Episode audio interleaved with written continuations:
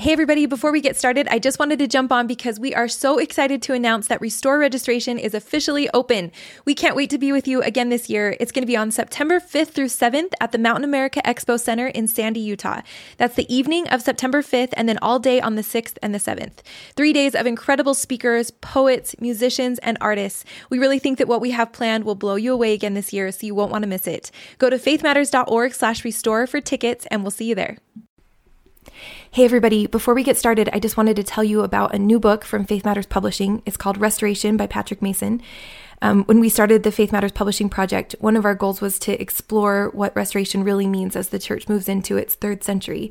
And that's exactly what Patrick does. If you're like me and you've ever wondered how restoring Israel can be relevant to you, you've got to read this book. Patrick shows how, as members of the church, it's our mission to truly lead out in bringing wholeness and healing to the marginalized and the vulnerable. This book absolutely lit a fire for me, and it has totally changed the way I view my own engagement with the church and with the world. I really can't recommend this book strongly enough. It's the kind of book you want everyone you know to be reading too so that you can talk about it.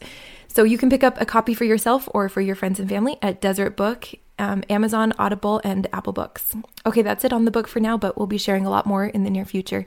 Thanks as always, and here's the episode. Hi, everyone. This is Aubrey Chaves from Faith Matters. In this episode, we speak with two amazing guests, Kimberly and Matt Teitter. Matt and Kimberly have been married for 10 years. Kimberly is a clinical psychologist at the Utah Center for Evidence Based Treatment, and Matt is an assistant principal and bishop of their ward in Salt Lake City. In this episode, they discuss their experience as an interracial couple in the church, their experience of privilege in the different roles that they have, what it's been like navigating local leadership right now, and how we can make our spaces safer for minorities of any kind. Even with their extremely busy schedules, Matt and Kimberly were so kind to join us for a late night conversation. We just want to preface that they have two adorable kids, and in the podcast, you'll hear some family sounds in the background as we talk. If you'd like to read a transcript of the conversation, head over to the website at faithmatters.org and click on the post with this conversation. We're so grateful that Matt and Kimberly came on the podcast, and we hope that you enjoy this conversation. Okay, Kimberly and Matt Teitter, thank you guys so much for for coming on the podcast. Thanks for having us. Our pleasure. Yeah, it's a, no, it's our pleasure. We I thought um I thought that maybe if it's okay, we'd love to to start out just hearing a little bit more about about your stories. Um, you know, go back as far as you want, and just if you wouldn't mind sharing, you know, how you both uh, found the church, uh, found each other, and feel free to take us up. And we would love to hear even, you know, once you get up to sort of the last few few weeks, you know, what that's uh, been like for you as well, if that's okay. Sure. I guess I'll start. You're I'm older. I'm the older. I just turned 38, so I'll start. Okay. Uh, chronological. Yeah. Okay. Yes, we'll go chronological. So um, the church uh, found my mom in, in, the 19 late 1970s, and two missionaries were knocking doors in upstate New York in the snow, and she took pity on them and let them in. And she heard the discussions. My father did too, uh, and she ended up converting. My dad uh, remained Catholic, and then eventually, I mean, there's there's a whole lot of backstory to it, but eventually they the tensions between the two um, came to a head, and they ended up getting divorced. I don't remember any of this because by the time that happened, I was only like two or three at the time when they separated, and then four or five when the divorce was finalized. Um, so my ma- then my mom she married uh, uh, had a second spouse who was a member of the church, and uh, he uh, was a fully active member. So I was kind of like raised in the church in that way, but I still saw my father on the weekends, and I would go with him sometimes to Catholic mass, especially during like the big holidays and stuff like Easter or Christmas, and like all good Catholics. And uh, and then uh, they both ended up my both my parents actually ended up getting divorced again from their second spouses. So they, my dad remarried and my mom remarried. They both ended up getting divorced. So uh, I wasn't actually too keen on the idea of marriage, which is ironic, I know, being a, a member of the Church of Jesus Christ of Latter Day right. Saints. But I knew it was kind of like my my duty to do that, and uh, uh, eventually someday. So um, you know, flash forward uh, to when I was 27, and I meet uh, Kimberly in New York City. She's an NYU undergrad, and I'm going to uh, Columbia to get a, a master's and uh, we kind of hit it off, and we ended up uh, courting for about a year and a half, I guess it was. And then we ended up getting sealed in the Washington D.C. temple, which was both of our temples, uh, temple for both of us growing up. Um, even though I was in New York and she was in North Carolina, it's kind of equidistant between our two geographic areas. It is Right, okay. exactly like by the minute from his house to the temple and my house to the temple. No way. Oh, Same wow. amount of minutes. Yeah. Wow. So yeah, so I think in a, a nutshell, that's kind of my trajectory in the church. Great. Um, so I grew up in the church basically. I, I think for both of us, um, the church is like our predominant religious tradition that we've grown up in, even if like our parents had other things that kind of like seeped in through the vent sometimes.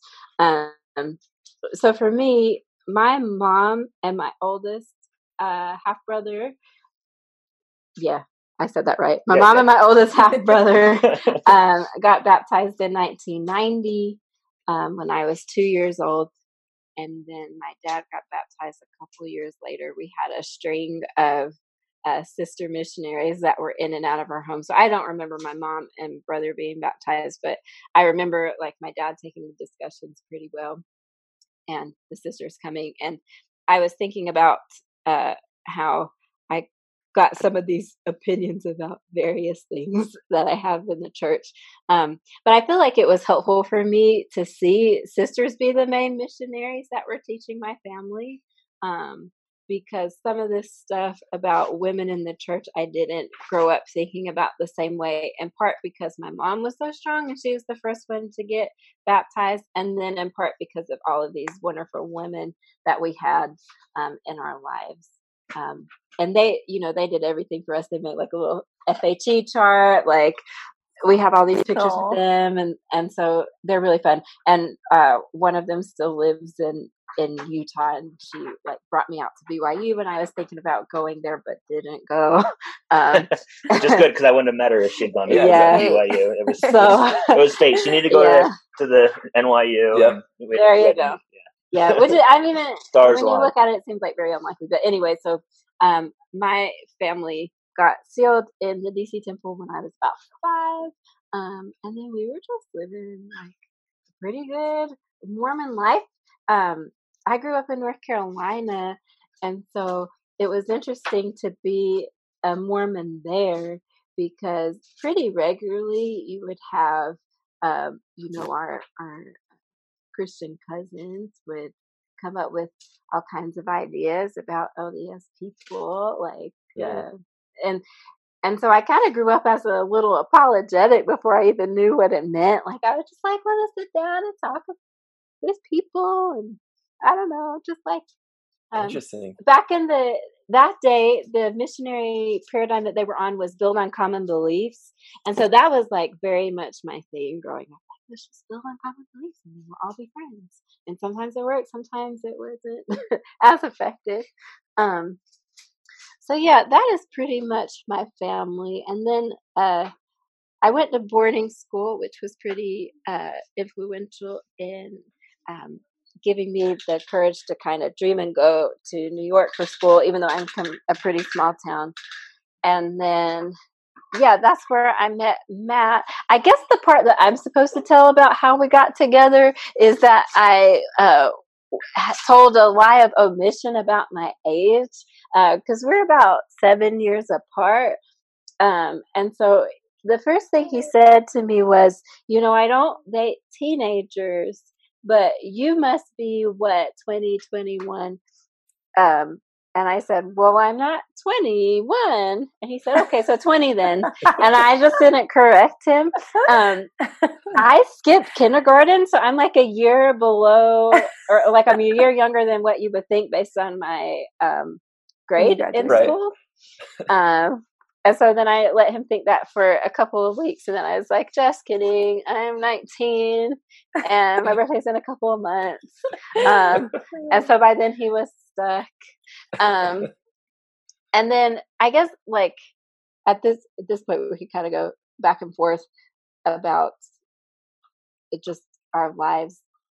I, I think that growing up, I expected to marry a white dude because if you set your intention on marrying within the church, I mean, you look around the church and that's what you see, right? And Right. so I'm just like, okay, well, this is me. Um, but I was very aware that other people did not see it that way. But yeah, it it, it kind of hurt. Like when I was a teenager, I would go to these dances, get all like dressed up, put on my makeup, and then go and like nobody would dance with me. Um, I didn't have it as bad as my brother, who like sometimes when he would like a girl, a white girl, um, the families would like turn them away. Like they would do all these kind of crazy things, like cut off communication, or one girl dad basically like paid her to come home so that they wouldn't talk anymore. So it, it wasn't as bad as that for me, but it was just something that I always uh, worried about.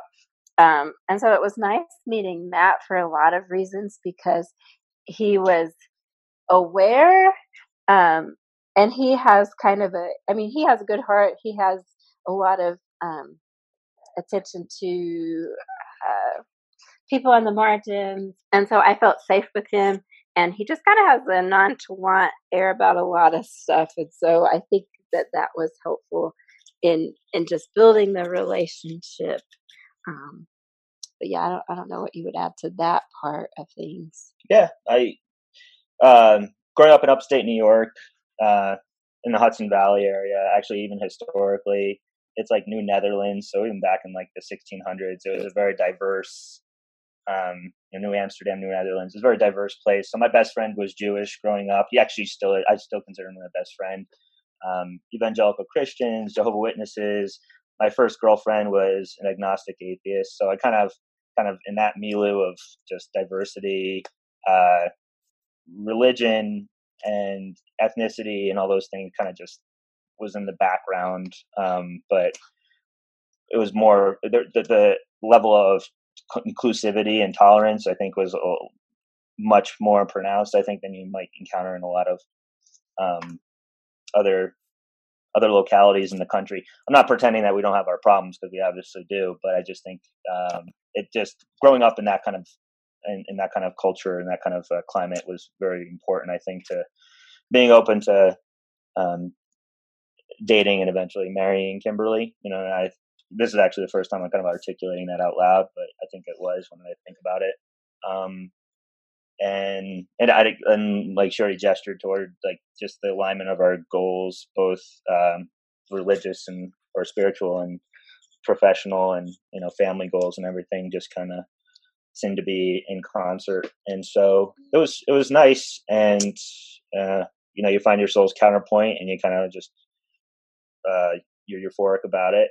Uh, i will say so um my my family there were some members that were initially reluctant about the idea of marrying um somebody of a different race and specifically black which was interesting to me. I did not expect that.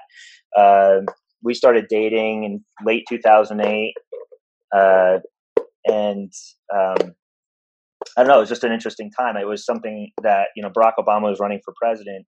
And so and, and the other thing to know too is that i'm not 100% white. I'm actually a quarter chinese. I just don't look it at all. fact. so, Wow. so my mother is actually half Chinese. She's half Asian, and so this one uh, very dear family member in particular, I was struck by that, and I said, "You know, like my mother is, she's like biracial because the person was making me like say was saying like, well, what are your kids going to do? They're not going to fit in the white world. They're not going to fit." In the black community, it's going to be problematic for your kids. Like, think of the children, kind of that pearl clutching argument that really aggravates me. Think of the children. And so I joked with this person. I said, you know, because uh, you know it was like I said, 2008 into 2009. So I said, so I said, you know, that's a really good point. I said, I guess when those kids come come, and they will probably come, I'll just have to tell them if you work really hard and you keep your nose clean, maybe one day you'll be able to be president of the United States. and, and that cracked that cracked the tension. The person chuckled at that and said, "Okay, okay," and that kind of you know. So you always got to use Wow. humor to kind of break those kind of uh, barriers. I think if you can, and uh, that was kind of a pivot point for that person, and and now they're uh, as enthusiastic as anybody, if not more so, about our our marriage, which is you know a decade strong now. And, yeah. Even, even, you know. I think. Ever, oh, go ahead, Kimberly. Oh, I was just gonna say. I think on my end, uh, my parents. I forgot to include like we had met in person, like Eh, like knew each other in the flesh. But then I told my mom that I was dating Matt, and she texted back or called back and said, "Does he know that you're black?" I'm like, "We're in the same." I forgot word. about that.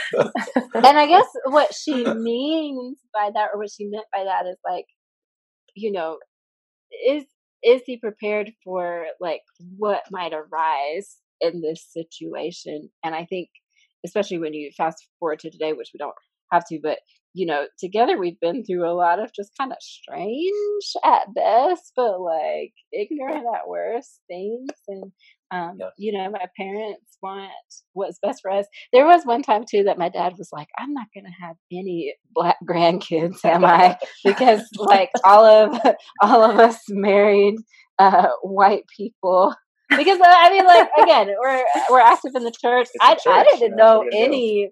Uh, like I can think of one person in my young adult life that was black in the singles ward that I met. Two actually. One was already dating somebody, wow. and then the other I didn't. No, and so I it just it's not that I didn't want to, but I I didn't think very it wasn't much a choice, about it. Was a lack of options. And yeah, there wasn't a lot of choices. but my mom just wanted. She's like, I just wanted to know that you're black. That's funny. So, Kimberly, I'm curious if you remember ever, um, if, if you remember race explicitly ever being addressed at church. I mean, did you, as your family's getting to know the church and being introduced, were do you remember hearing about the church's history with race, and did that affect how you saw the church or yourself or this um, future marriage? I think that we were mostly kept blissfully unaware. Like, I think my parents knew. I haven't ever talked to them about when they found out, but they did know at some point. Um, when my dad finally got baptized, so he, you know, the missionaries were in our house in and out for three years in essence before he got baptized. I think they were just like so happy that we were this family that they could tote out, you know, family five, we could like speak and this and that. Like I, I kind of remember us going on this victory tour. And so and I suppose part of that okay. I, it, it is, is like lower key, but there's like they would put us in the little programs and just like straight stuff and so I think that that had to do with race, probably, but I just didn't oh, realize it at the time. Otherwise, like, what is the big deal? Like, in my mind, again, the church was the only uh, church that I knew. So then it, it was kind of strange to us that people were kind of making a big deal. But I love my home ward. In terms of uh, race in the church, um, my so I was kind of vaguely aware that people thought that Mormons were racist people, but you know, I grew up in North Carolina, um, and many people are racist. So I I didn't really see it as like too different from like where I grew up. Like you know, the way that my mom taught me was that, you know, encountering racist people is a possibility. And so I thought that that meant that there were like racist people. Um, but then when my grandma was taking the missionary discussion, my dad told her that blacks couldn't hold the priesthood. And I just happened to be there. That was the first time that I had heard it. And my first uh, reaction was like, why did you mention it now? Like, what is your problem? Like, we're on a mission here. Like, we want my grandma to join. Um, I'm careful to make this parallel because I don't want to, um, like, assume that my journey is like someone else's. But this community does it for us, so I'm just gonna do it. Um, I, I, my research was on uh, LGBT people in conservative religious communities, um, and and many of them were LDS, and they talk about like once they know that they are gay, they do everything they can to deny it. And often that looks like just digging into everything church related to being like the Molly Mormon or the Peter priesthood of the ward. Um, and I, I feel a kinship with that because I think that's what I did back then. So I was like the scripture mastery queen. And, um, I, you know, I was like always the person at dances. I would like play those deep cuts, like EFY tracks from the 70s. and I had my little quote box. And I was like, I was just really engaged in learning about my faith because I think I was just trying to put off some of the pain that I felt. Because I think I knew that I always felt out of pocket or that I didn't totally fit with what was happening and it was disconcerting before that point because it had nothing to do with like my belief, how people treated us or anything. But I just always sort of felt um, out of place. And so when I heard it, I guess it was part comforting because I was like, okay, well, this is a significant part of why I could feel out of place. But in terms of like the details of how I wanted to think about it, I don't think I worked into my knowledge until later. And then my mom uh, wanted to read, she got this book called A Soul So Rebellious by Mary Frances Sturlaugson. And it is the story of a black female convert to the church. Um, and in that, she talks about how she couldn't go through the temple, and that was one of the effects of the priesthood ban. And by that point, I I think I was still a teenager, but I was old enough to know like that going through the temple is something that I would want to do. Um, and I was like, this. I think that's really when I started to get like the injustice side of it um like that it affected me too like i don't i don't know really what to do with that right um so yeah i i think that i it's been easier to take than you would think because of just accepting that there are racist and prejudiced people in the world um and it is still uh hurtful it was still hurtful to learn these yeah. things yeah um, would you guys maybe talk just a bit about um, what the last few weeks have been like for you? Obviously, um, since in particular the murder of George Floyd, I mean, there's been, uh, I, I, think, a more, uh, a lot more consciousness around uh, issues of, of race than perhaps there's been in you know decades in our in our country. Um, you guys are you know somewhat uniquely positioned to you know to have people look to you um, you know for for advice and guidance and uh, just wanting to listen in a you know in a time like this. And i'm so i'm curious what um what these what these weeks have been like for you and what you know uh, what it's been like maybe internally and what you're what you're seeing externally. All right. Since you've been speaking. All right. Um so so interesting enough like when i saw the I, I actually did like intentionally watch the video. I always try to watch um, or get as much information as possible about whenever whenever these things occur. Uh, it was, I mean, I, it was definitely striking in the fact that it was so much more. Um, it hit you in a different way viscerally because of the slow nature versus the what normally happens at with the with a firearm. It's just so quick but this was kind of an intentional, slow murdering of somebody in broad daylight with several bystanders saying, "This person is dying. Basically, you can't breathe, and nothing's nothing's being done."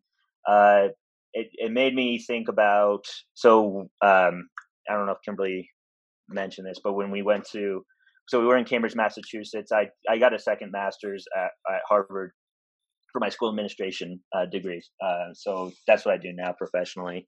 And uh, my my advisor, he actually started a course that year. Uh, that year I was there that I participated in, and it led to uh, a nonprofit that's there now that's Harvard affiliated. That's called RIDES, and it stands for Reimagining Integration, uh, Diverse and Equitable Schools.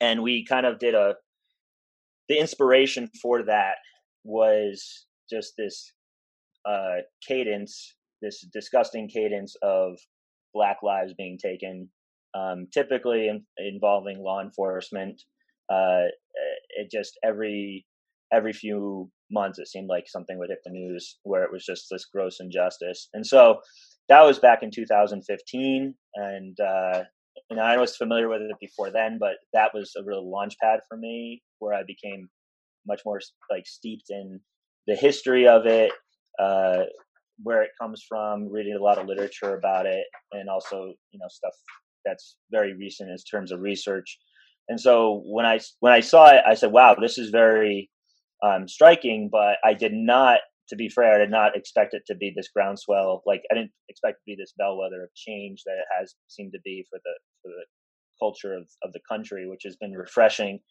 Uh, and I hope it continues. Uh, but uh, it was for, for that, for those reasons, I was, I was like very, um, it, it, didn't surprise me when I saw the video, but the, the aftermath has been surprising in, in a good way, in a positive way. Um, I think uh, for me, as I think about it, um, I'm grateful that for the most part, um, we can have a relationship that is like pretty copacetic. And, and I don't think too much about the fact that I'm black and he's white. Not because I don't think about me being black, I think about that every day. But in terms of it, um, I'm not having as many of these like out of pocket moments uh, between us, and, and, that's been great. With the exception of like when there are uniquely black things, and it could be anything, good or bad. I just want to like cope with it by myself. So, um, you know, Matt wanted to see the James Baldwin documentary that came out a couple years ago, and I like didn't see it with them. I saw it with the few black friends that I had You in Utah. Black Panther with me. Black Panther. I think that he saw it two or three times. What did you see it two or three times I saw in theaters? Twice, twice in theaters. theaters. I saw it in theaters by myself like two weeks before it came out on DVD. Yeah. So like this is how I like to deal with black stuff. Sometimes it just like becomes too much for me and I think that that would normally be where I like a fellowship with other black people, but sometimes in Utah you don't have that uh, option, and so then I just like want to spend time by myself. Um, as a psychologist, I have been very fortunate to continue working through the pandemic. In fact, uh, my work has gone up, um, which is, you know, great. Um, I, I, think in this case, um, it's been hard because I feel the temptation to just like keep moving, keep moving, and and that's how I cope with it on my own, um, instead of reaching out for help when I feel like I'm struggling. Um, but these things hit me really hard. Like my daughter was born, not this one, but the older one. Um, you know, I like to say that July 11th and July 12th were really great days. But then on July 13th, George Zimmerman, Trayvon Martin's killer, got acquitted. And then it just totally shifted how I felt about what it would be like to raise black children or like what would they look like? Uh, would they even want to be black if they didn't look black? So all of these things. Um, and, and then being a parent changes how comfortable i feel with like going out to protest or doing things that um, would put any of us in danger. And so then a lot of times i am left alone with how i feel about stuff and so that's hard. Um, so I've been busy the last couple of weeks. It's been crazy. Like it, normally when these things happen, it's like to scroll Facebook and see like who is reacting and who isn't. And and so many times in the past, uh, you know, this been nine, ten years. Um, you know, the amount of people who can go on with their lives and not react to this stuff it is many especially when most of the people i'm friends with at this point are members of the church I like to say that I'm not reading anything into it, but I am. And so I start to feel this like conspicuous and invisible feeling again. Um, this time is different though because you know everybody's out of work or whatever, working from home. We got lots of time for social media, and so we don't have as much time to scroll past these things. And so I too feel hopeful for this time um, of awakening that that maybe will start to move the needle. I feel like it's taking longer for people to come in with the arguments like on the counter side, like, oh, but what was he doing? You know, these things don't exist and stuff mm-hmm. like that. And so I I feel hopeful. It has not taken away the the pain, um, but I I feel a lot of of hope for what's happening. Some Mormons are going to morm though, like they're just going to keep on keeping on, and, and I don't really know uh, how else to to say that. Uh, bless their kind hearts. Um, some of this stuff I think will take a while for people to really feel convicted. I think a lot of people talk about um, racism as something that hateful people do and not as something that like anyone could feel the effects of or anybody could um, use as a means to gain over their brother or sister and and that's the stuff that i spend uh, my life working on is is how to to get people to see and reach out for their brother in a more meaningful way um, so the gaps there are, are, sometimes challenging and disappointing, but I still feel hope about what's to come. Yeah, I love that. I, yeah, I think that's something we, we've been learning is that racism doesn't have to be, you know, it doesn't have to be an action that you take or something you feel inside necessarily. It's more like it's the air that surrounds us. You know, it's this totally. entire structure and system that we're all kind of swimming in. And I was just for clarification purpose um, Kimberly, you're saying that when you scroll through Facebook, it is helpful or you feel a sense of concern or solidarity from your white friends when you do see posts from them, you know, about about issues of race. Yes. Um, and I feel like that's key. Even when people say, I don't know what to say, but I see you, um, I feel seen by that, but like when people are posted pictures of like, I some fun thing they did today. Is that it's not that I'm like spending all of my time. Yeah, means look at this quiche I baked this yeah. morning for breakfast. Yeah. It was delicious. I mean, like to be fair, my content is like much of the same. Like you know, plenty of Penny and Eva pics on my social media.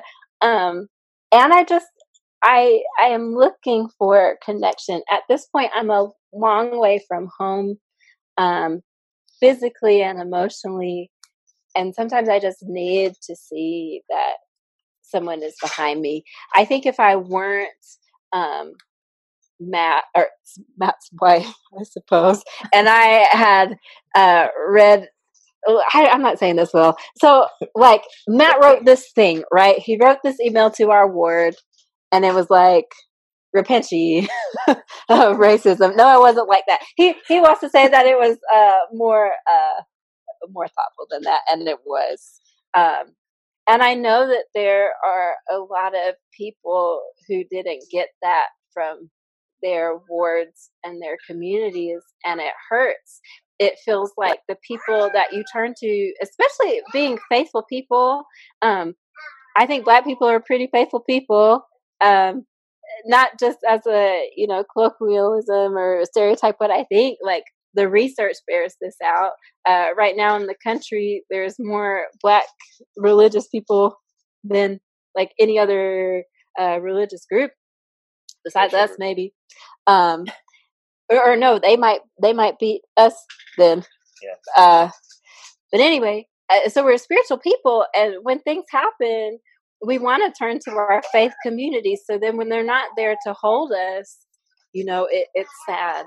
Um, and so I I think that there's been a lot of people respond to the words that Matt said, which he put on social media, um, because it gives hope that people can see us. We're all taught that Jesus left the 90 and 9 and went to the one, but it's not every day that we see that in action from the membership. Um, yeah. And so those things are, are meaningful when they do occur. I love that.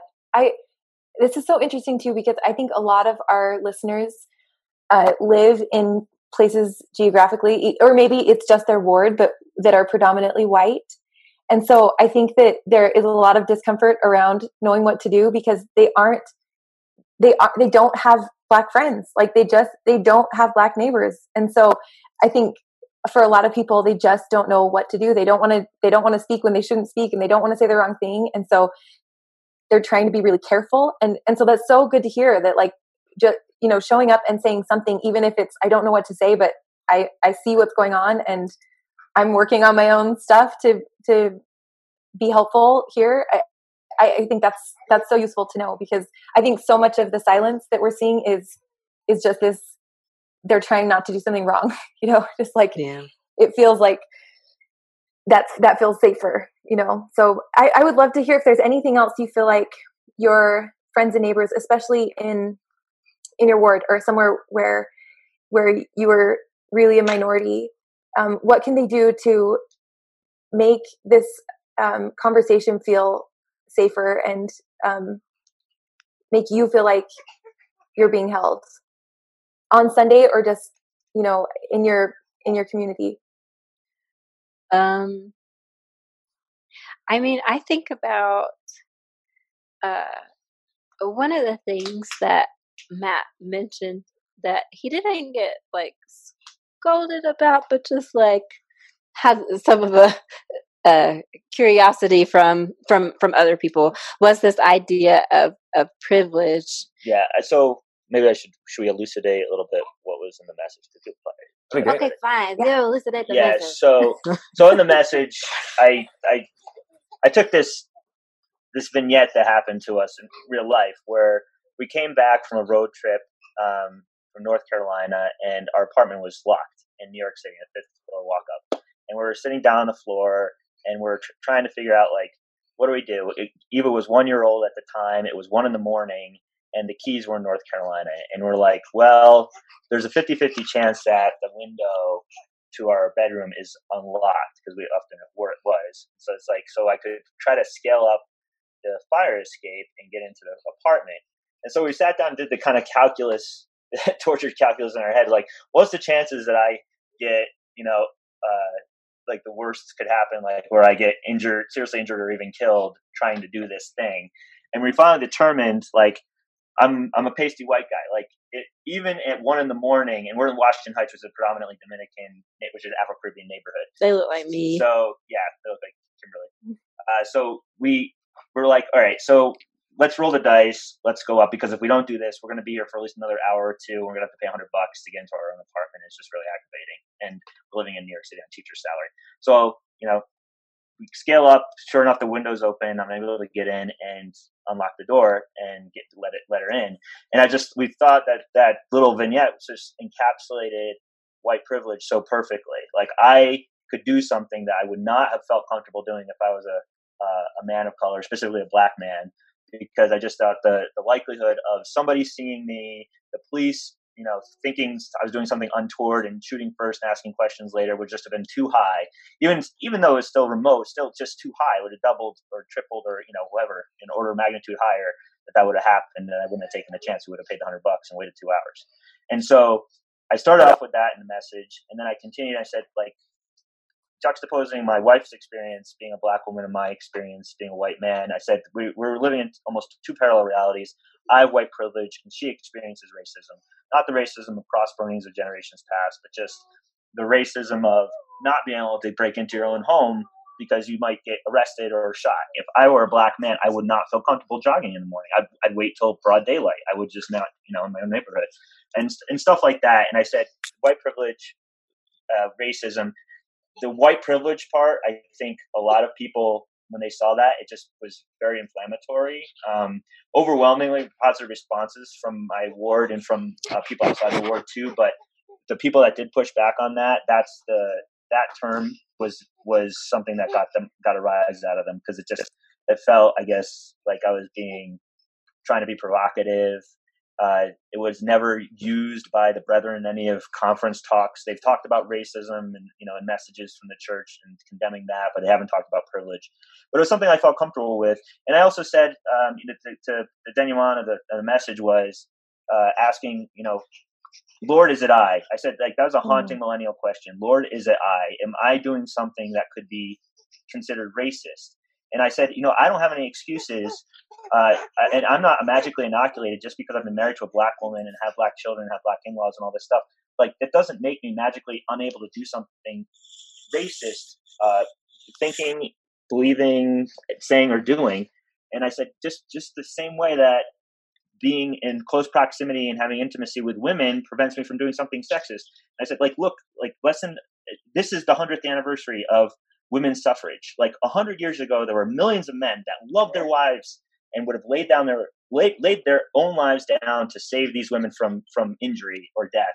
And yet these same men thought that they were incapable, these women were incapable of voting responsibly, and they vehemently and fiercely tried to stop women's suffrage. And I said, like, so that's kind of what's the close of of the message basically. It's like you cannot you cannot think you're magically inoculated just because you have a black friend or even a black relative. Like you're not that's not something you could say. Usually there's there's a handful of people you can think of that are the most would be the most marginalized in your average Mormon ward. Like they're they're not white. English is not their first language. Maybe they have a disabled, you know, kid that with a disability or something like that. And you say, and and and they and maybe they're they're uh, you know they're struggling economically as well. And you think, all right, so what is it that we could do that would be really welcoming for that for that that family or that individual, and and use that person or that household as a as a as a as a springboard for really thoughtful planning at the ward level. And if you do that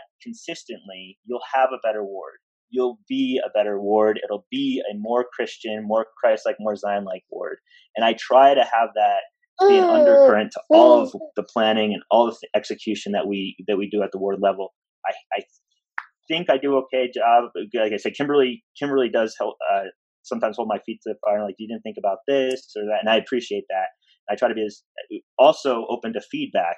Leadership that's not willing to listen to, to critical feedback is is is bankrupt leadership. It's not going to be any. It's never going to get any better. And, and yeah. yeah, sphere of influence in general. You know, even if you're not in a leadership position in your word, how can you how can you use that idea in your own small sphere of influence wherever you have some wherever yeah. you have some power? And it can be it can be overwhelming when you see so much injustice in the world and wanting to like solve everything or else you feel like you can't do anything. But those just those little things you can do with your with your neighbors in your own wards in your own community, that's where that's where it can really can really happen. Yeah, yeah, and it's gonna be it's gonna be prior thought, and you should crowdsource it too. Don't think you have to lock yourself in a room. I mean, there's a reason why we have councils and counselors and all the different organizations in the church. Like, I feel like you just have to be very thoughtful if you are in a leadership position. But like you said, yeah, in a healthy in a healthy organizational culture, people will be able to say anything and people will be open to it. But that doesn't always exist, unfortunately. Yeah. Thanks for sharing that. That that that's that's a great little like to do, you know, like something we can do tomorrow, like something we can start working on right away. I love that idea. Yeah. Thank you both so much. Kimberly, anything else you wanted to add? Um, I think one thing that has helped me to uh, keep my faith in trying times um, is uh, so to rewind. Um, but one of the big things that takes up my time here in, in Utah is being in the Deborah Bonner Unity Gospel Choir. And I give Ooh. them a shout out whenever I can because, for one, it takes up so much of my time. Um, and two, I love Deborah. Uh, Deborah has been a great uh, mentor and spiritual leader. And she often talks about how Jesus is her best friend and she walks with him daily and he tells her what to do. If the spirit says something, if, if Jesus says something, she she does it. Um, and she kind of leaves the refining process to later. um, and she's she's open to uh, feedback, but she's she's not going to let much stop her from what the spirit says she should do. And you know, Matt is making a face because it it has led her to some late nights and, and lots of work on on projects that she has. But it's fine because I, I like watching her watch God in essence. And I, I feel like the times that I've been most values consistent in my life is when I have acted on these impulses that come from my relationship with the divine. And sometimes it's hard to do that uh, especially when everybody else is not doing the same things, um, is not feeling the same things. Um, it's really hard to maintain a narrative that's your own um, when there's a lot of pressure to to fit in and conform.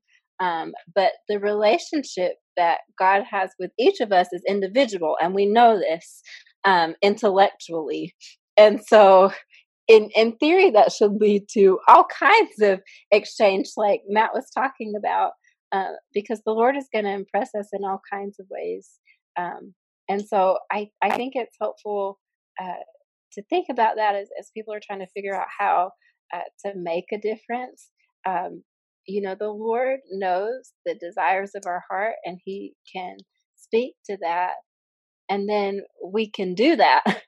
um, the I was at a gospel music like workshop thing with a, a black artist, uh, not LDS, but he does gospel music, and he said, you know, we often think that uh, we often say that God's ways are our ways, but then when we're moved to do something that is like totally unlike what we would do, we're very quick to say, well, that's not God. Yeah. But then you just said, you know, um, that his ways aren't our ways. And so I think that it, I, I hope that we can all have the fear to, to go where he would have us go boldly. Um, Mm. yeah. Love that. Yeah. Okay. Thank you guys so much. It really has been an honor and a pleasure to speak with you, and it's so important to get your perspectives. So, can't Yeah. thank you enough. Thank you. Thank you. That was Thank you. so great. Thank yeah. you. Thanks.